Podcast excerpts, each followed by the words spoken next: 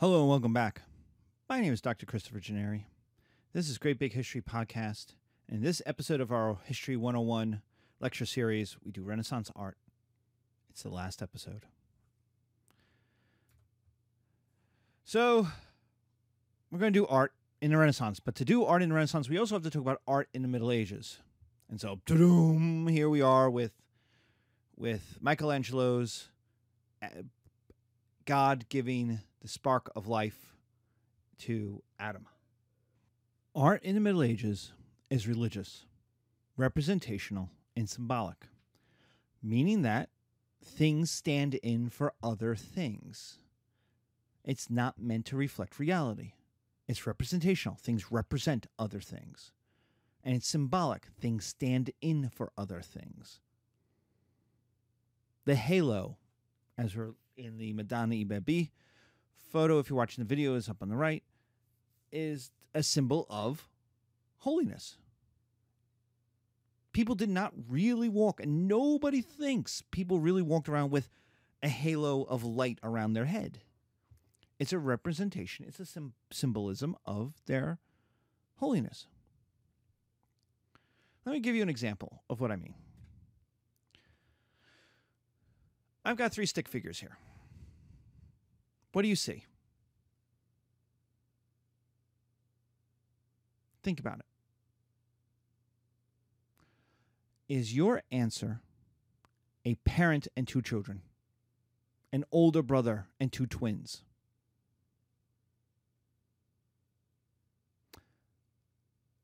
Why? Well, because if you thought that, if you thought what you were seeing was a bigger person and two smaller people, that's because you live in a world of realism where the size of things represents their reality in the environment. That's not medieval art. What this shows, these three people, is not a bigger person and two smaller people, but is a, representation of power. Let me put it this way you have the king and two subjects. What if one of the shorter people, smaller people, commissioned the art? Hung it up in their living room. and what if it looked like this? Would you want to invite the king over for dinner? And how would the king react? Now, you may say, Mr. King, uh, I'm 5'10 and you're 5'5. So I'm just showing realism. Is the king going to accept that? Or is the king going to say, You are insulting my position, you're insulting my power, you're saying you are tougher, bigger, and more important than me? That's exactly what the king is going to say because in Middle Ages art, medieval art, the art is representational and symbolic. So the size is representational of power, of pur- purpose, of prestige. Jesus in paintings of crowds is always in the middle. And you medieval art doesn't have a where's Waldo. Why? Because you go, where's Jesus? Well, he's in the middle and he's bigger than he's like six foot seven. He's bigger than all the people around him. Excuse me. Why? Because he's the most important person in any picture that Jesus is going to be in. There is no picture in which Jesus is in that Jesus is not the most important person. And so you're always going to put him in the center and bigger than the people around him. So that's what we mean by representational and symbolic. It stands in for other things. So if you paint this picture, you're saying the king is worth less than me. Renaissance art, on the other hand, is also religious. There's a lot of religion in it, but it's also will pick up like Renaissance education, Greek and Roman themes, Greek and Roman characters. So here is Raphael's The School of Athens with all the great philosophers from the ancient world. But remember where we started. I'll cycle through. we started with Michelangelo's religious painting of the creation of Adam. So Renaissance art look they look the same. They're designed in I know if you're an art historian that don't freak out. I know they're not exactly the same, but they're in the same motif. They're in the same design mode. Right? They're not symbolic. There is symbolism in there. Yes, yes, yes, I know. But compared to our stick figure, this is realism. These are supposed to look like real people interacting in the in a universe. But it's religious in nature. But Raphael, who is a contemporary, is doing classical Greek and Romans themes and characters. This is how you end up with a lot of naked people in Renaissance art. Men are buying these this art. Men want to see naked boobies, and so they are perfectly willing to spend money on naked stuff. The problem is is how do you dignify it? How do you give that naked stuff and not make it pornographic? And the answer is Greeks and Romans. You use the old stories. You use the three graces. The three graces are three women, always painted nude, who are hugging or touching each other. Boom, done. Right? Persephone being uh, stalked in the woods. Um, any of these stories of Zeus making love to any of the women that he makes love to. There's always a Greek and Roman story that you can use to justify. And so when people go, oh, that's naked, you go, you turn and go, oh, no, no, no, no, no, no, no.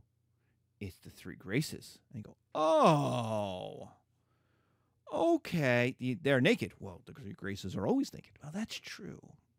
Well, that's fair. Whew, they're really naked. They're the graces. What am I supposed to do? The birth of Venus. Naked. And you're like, oh, she's very naked in this. And you're like, yes, she's Venus. And you're like, yeah, that's true.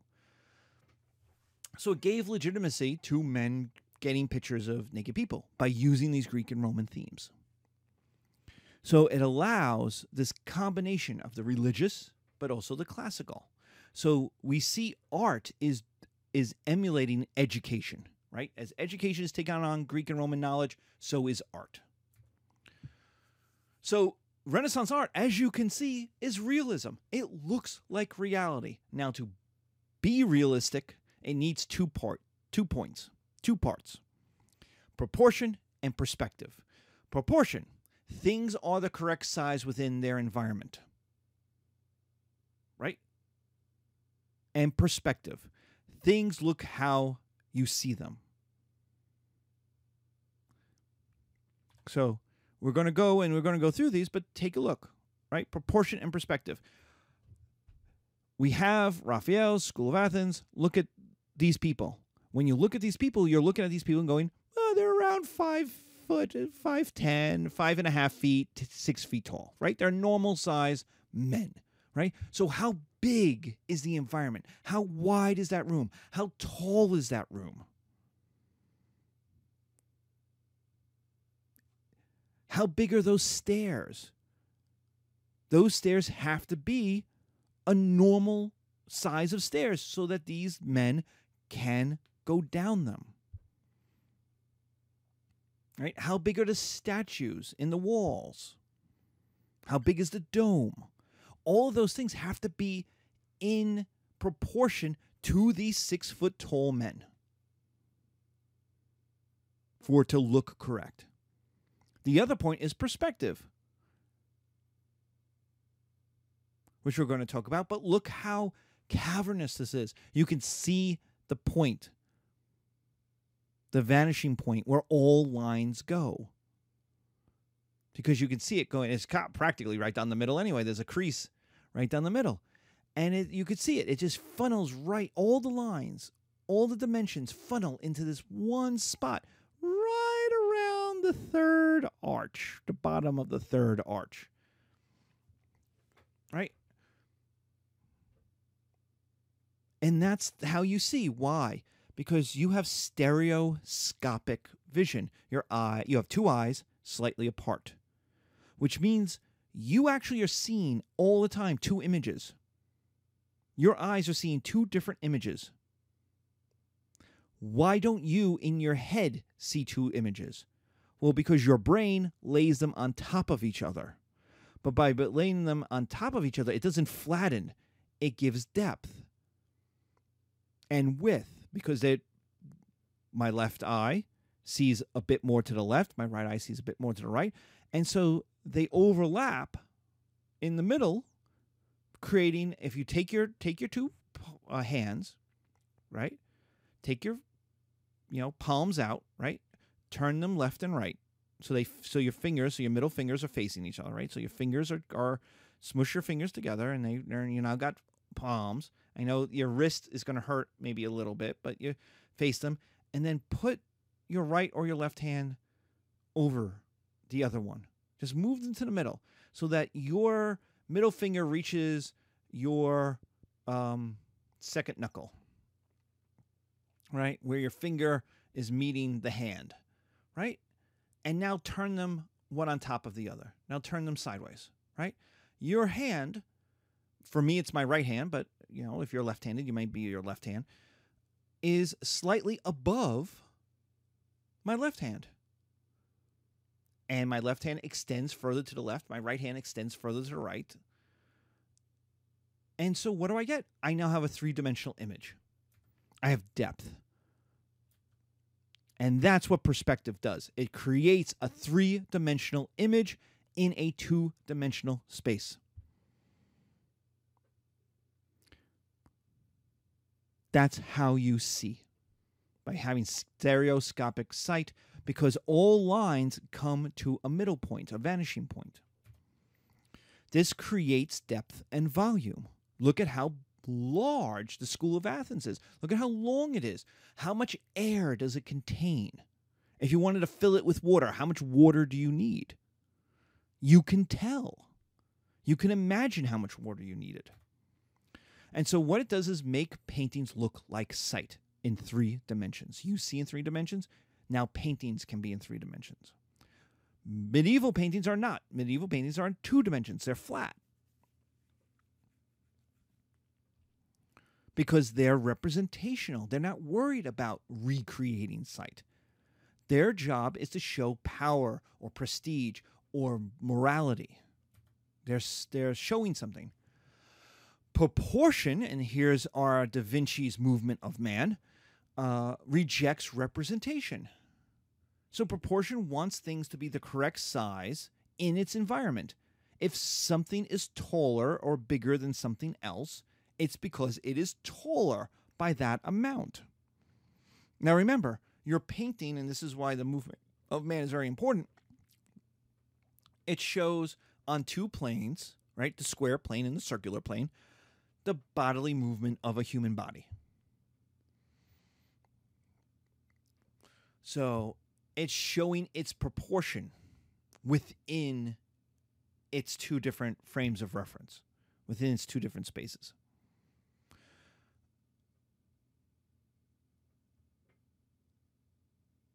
It's showing how things relate within a space.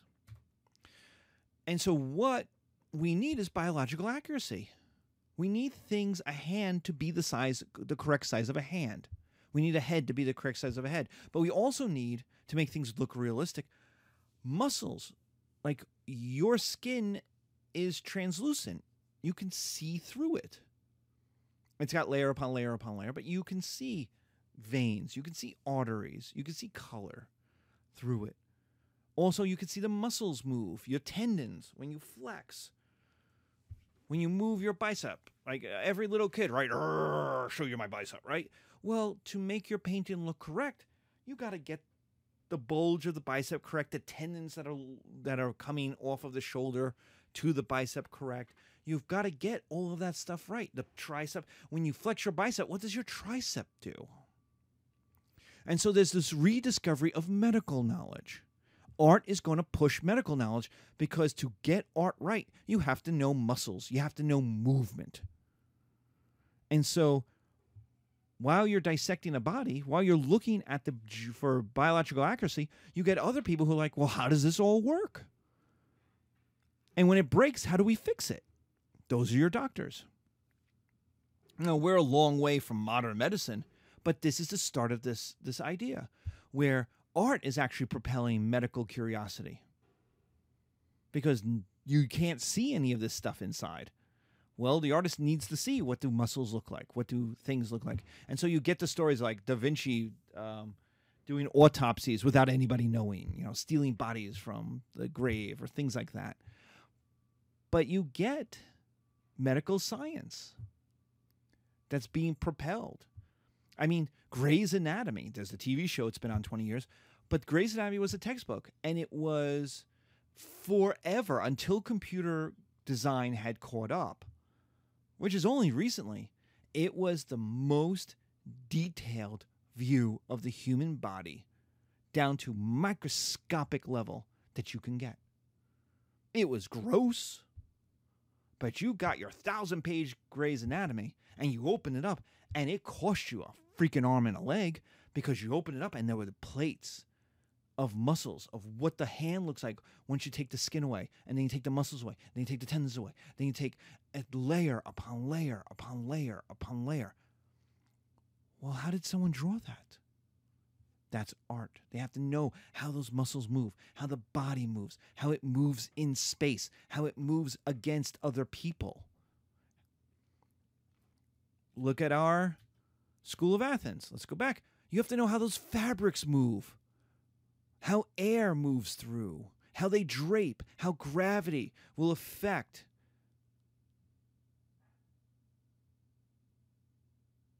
You know, look at the man laying down on the steps. Look at how bulging his bicep is. Right? You have to get that correct. How about his chest? If he's going to be in that, but look at his right, his left arm, which is holding the piece of paper. Look at how extended that bicep is, how different. You have to get that stuff right. Otherwise, you know it looks wrong. And so I bring us to two paintings of St. Michael. One by Raphael on the right, one a Byzantine icon on the left. They're both St. Michael. The one on the left is a medieval icon, the one on the right, a Renaissance painting. How big is St. Michael? On the left, you can't really tell. Could it be three foot five? Could it be six foot seven? You don't know. Is he powerful? Yeah, sure. He's got a sword and he's got the globe. He's got temporal and military power. He's got religious and military power. Right? He's he's armored. So he's a warrior. He's also holy. He's got a halo, right? But how strong is he? Can he bench press a house? I don't know. How strong is Michael on the right? Raphael's Michael. What is going to, what just happened? What happened before the painting happened? What action? Can you tell? Yeah. Michael flew through at a high speed through that fabric. That fabric that's wrapped around Michael's waist is telling you how fast Michael is moving when he f- hit that demon. He has knocked down that demon. Look at that demon's legs all sprawled out. He's turned around. Right? Is the demon going to get up? So, what does this tell us? It tells us not only what just happened before the image was seen, but we can also know what's going to happen. Is the demon going to escape? No. How do you know? because his left arm, which is on the right because the demon's turned around, his left arm has purchase. Look, look at that muscle flexing. Look at that tricep flexing, right? That forearm, that hand is gripped on the ground. But look at his right arm. It's weak. It's sprawled out there. The muscle has no tension. He's grabbed onto something, a weapon or something. I don't know what it is. But it, without his hand on the ground, which means he has no ability to push himself up. He's been knocked over. So what is going to happen in the next 10 seconds? Next 3 seconds. Well, if you're a D&D fan, one round, the next 6 seconds. Michael is going to stab that demon right through the middle of its back. How do I know? How do I know what's going to happen? How do I know? I just told you how I know the demon's not going to get up. How do I know that Michael is not going to tickle him? And the answer is look at Michael's eyes. They are staring right down on the spot where he's going to stab. Right? Look at where the point of the spear is. Look at where his eyes are. You can combine the two and see where it's going to go. Two, look at Michael's arms. His left arm is bulging in the bicep and in the forearm. He's holding that. Right? He's holding the spear. Right? There's no no movement there. He's holding it. But look at his right arm extended above the bulging bicep. Again, the bulging, the tense forearm. That is where the tension is. And that is where the force is, is. You could already see the force. Look at his body. It shifted in that line towards that arm. That arm, that right arm, the right hand of the Father, is going to come down with immense force, straightened by that left arm, which is holding the spear in place so it doesn't wiggle, it doesn't rat- rattle. It's it's holding the purchase and that's going to come down. Whomp, right. That this demon is dead. One round, six seconds after this painting is taken, that demon's dead, being sent back to hell. What is going on in the painting on the on the left, the medieval painting, the Byzantine painting? We don't know. It's a celebration of Michael, who's important. He's in gold. But we don't know what happened 10 seconds before that icon, and we won't know 10 seconds after this icon what is going on in the scene. That's not its purpose. Its purpose is to highlight the power of Michael, the religious and military power of Michael. Raphael's painting on the right is telling a story about Michael's power and showing it to you. And that is the difference between representational art, medieval art, and realistic Renaissance art.